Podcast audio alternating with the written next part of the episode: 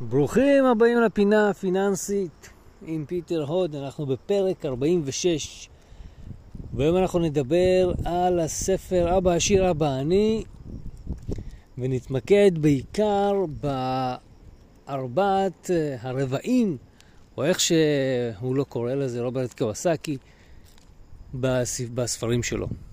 וזה נושא מאוד מעניין כי אני רוצה שתתמקדו בזה דווקא עכשיו בתקופת הקורונה, כשיש לכם, אה, אמור להיות לכם המון זמן להתעסק עם זה, אני יודע שלא כולם נמצאים בסגר ולא כולם אה, יושבים בבית, חלקנו עובדים, חלקכם עובדים ועדיין אה, פעילים, ויחד עם זאת, זו הזדמנות טובה, כי אנחנו בדיוק עכשיו פתחנו את השנה החדשה.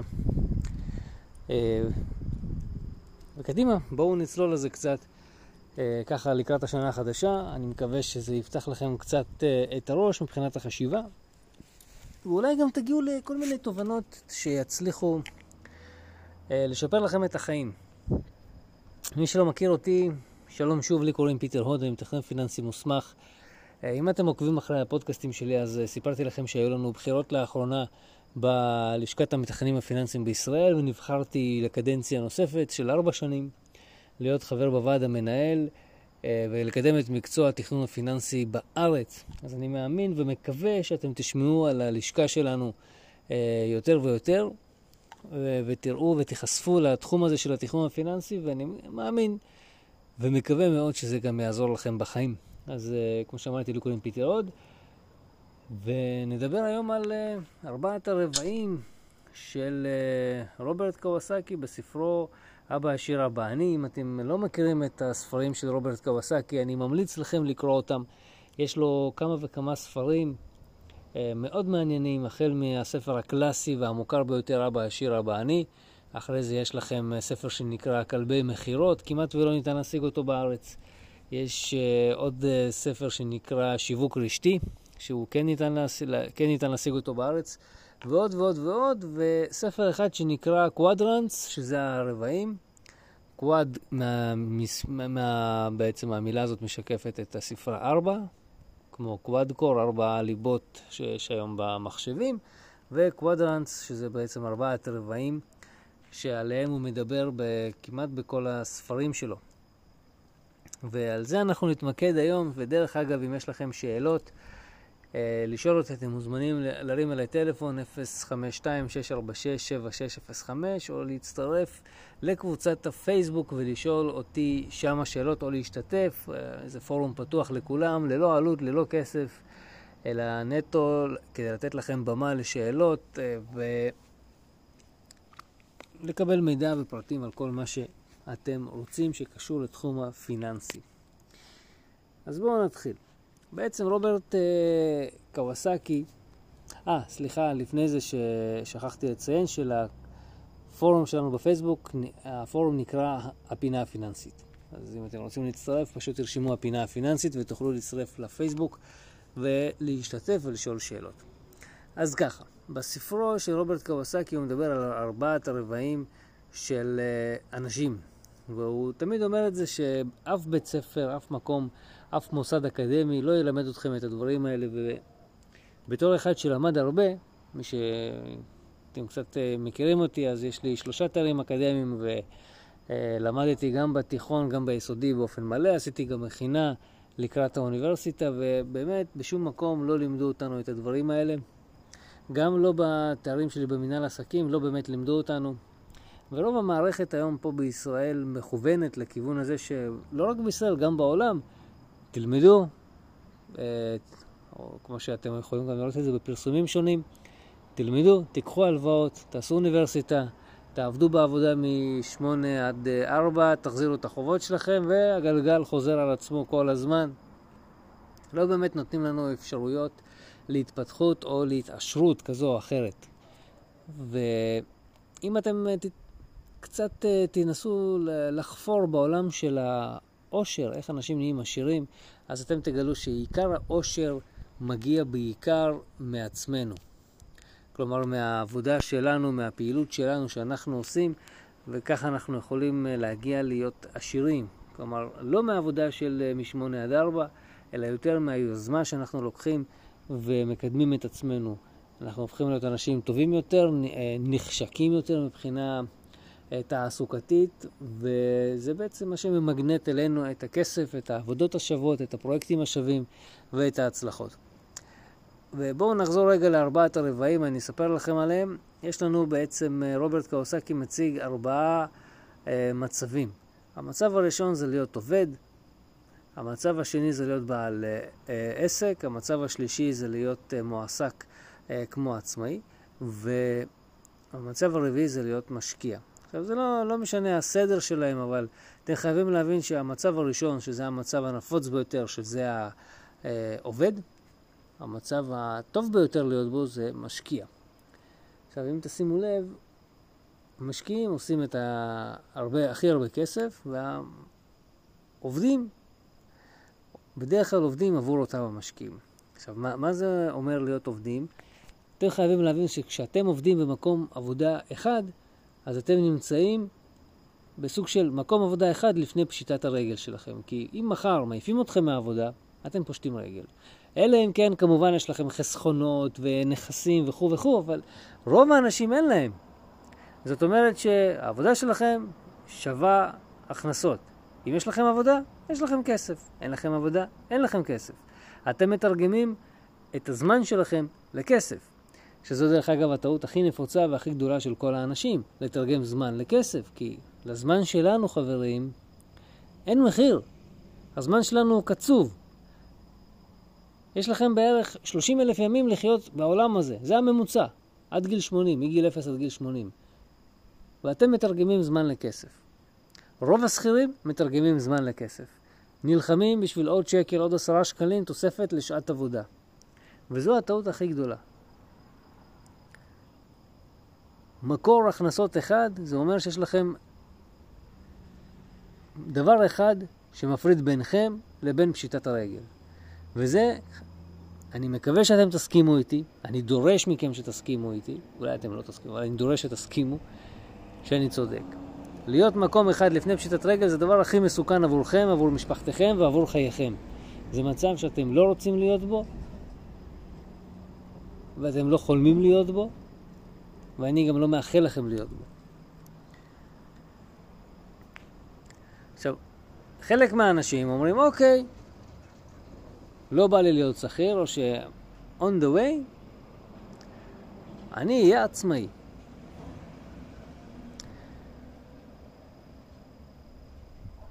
זה טוב להיות uh, עצמאי או לא?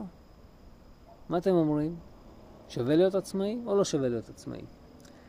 בתור עצמאי, כן, בתור אחד שהוא נחשב עצמאי, אני חושב שיש הרבה מאוד יתרונות בלהיות עצמאי. היתרון בלהיות עצמאי הוא שאתם הבוס של עצמכם. החיסרון של עצמאי הוא שהחשיבה של, שלכם בעצם לא משתנה מלהיות שכיר. כי רוב העצמאים הם כמו שכירים של עצמם. מתרגמים זמן לכסף, וזה מה שהם עושים כל הזמן.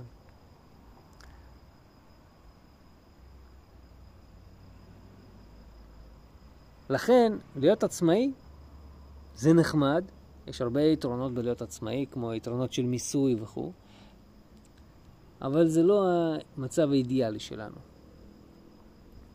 החלק השלישי זה להיות בעל עסק.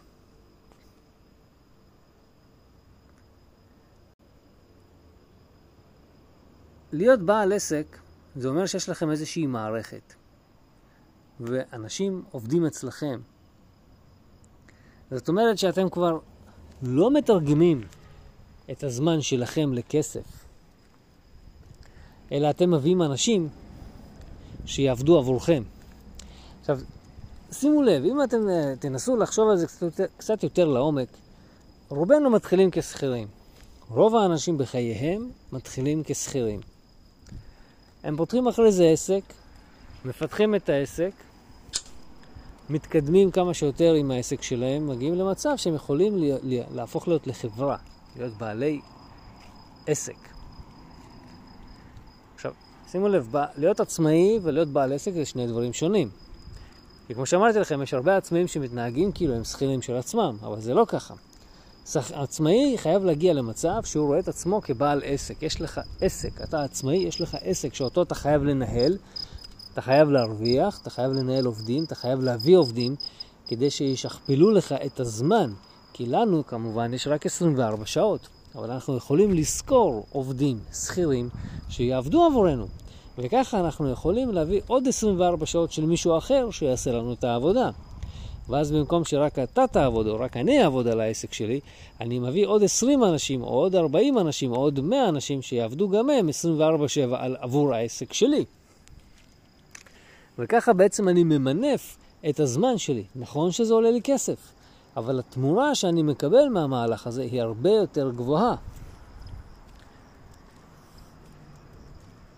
וכמובן שגם בנושא הזה יש הרבה מאוד יתרונות נוספים, כמו בין היתר מיסוי והטבות מהמדינה ועוד ועוד ועוד דברים.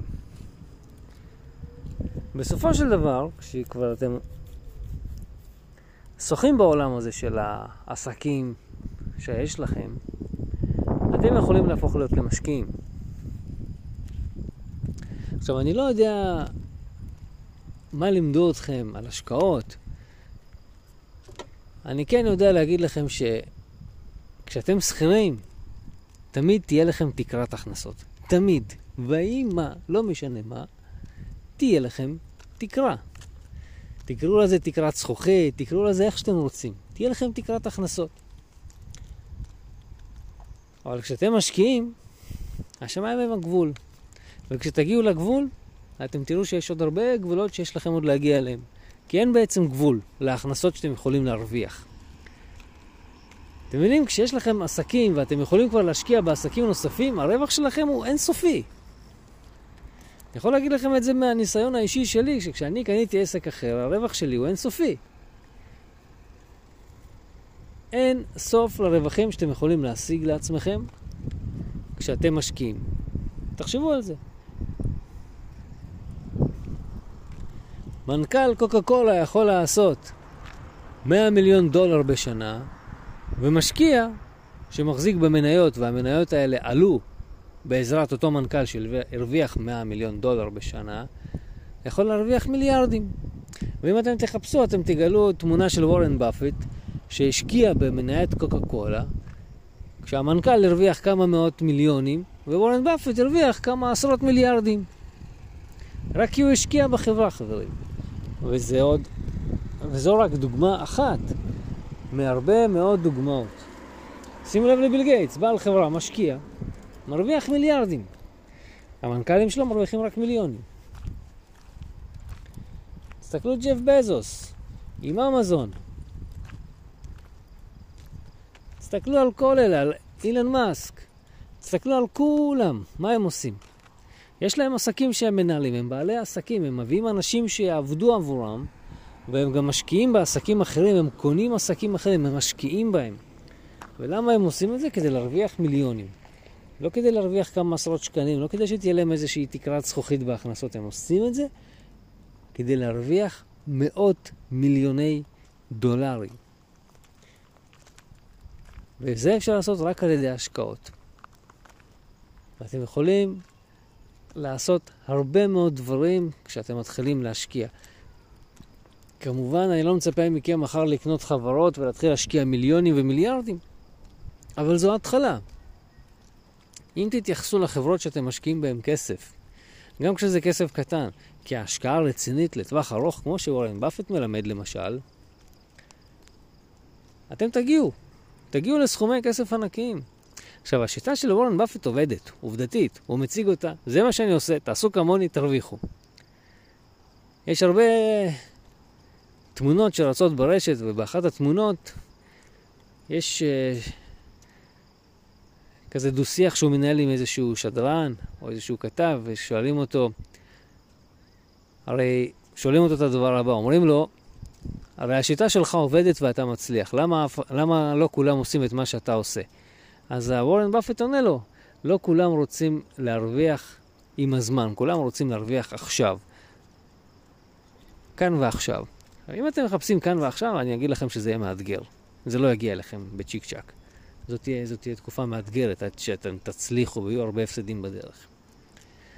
אבל כשאתם תתחילו להשקיע, ואני ממליץ לכם לקרוא את הספר המשקיע הנבון של בנג'מין גרם, שגם וורן באפט מסתמך עליו, ועוד הרבה רבים אחרים שמסתמכים על הספר הזה, אתם תגלו הרבה מאוד דברים על ההשקעות בטווח הארוך, ואיך לעשות מזה מיליונים. אלה ארבעת הרבעים של רוברט קוואסקי מספרו אבא עשיר אבא אני, שרציתי לשתף אתכם אה, בדבר הזה. אני מאוד ממליץ לכם לקרוא ספרים בתחום הזה של העצמה הפיננסית אישית והתפתחות אישית, כי אני מאמין שזה יתרום לכם רבות למצבכם הפיננסי ולתודעה הפיננסית שלכם. וכמובן, שוב אני מזכיר לכם, אם יש לכם שאלות, אתם מוזמנים אה, לשאול אותי בקבוצה הפינה הפיננסית בפייסבוק, או להתקשר אליי לטלפון האישי, ואני אשמח אה, לסייע ולענות. תודה רבה שהייתם איתי בהתראות, תכן פיננסי מוסמך, בפינה הפיננסית השבועית שלנו. ואני מאחל לכם שנה טובה, שנה מוצלחת, שנה של הצלחות, אתגרים. אני אוהב יותר הצלחות, עם האתגרים הקשים והבינוניים והקלים. שיהיה לכם אחלה שנה, ונתראה ונשתמע. יאללה ביי חברים.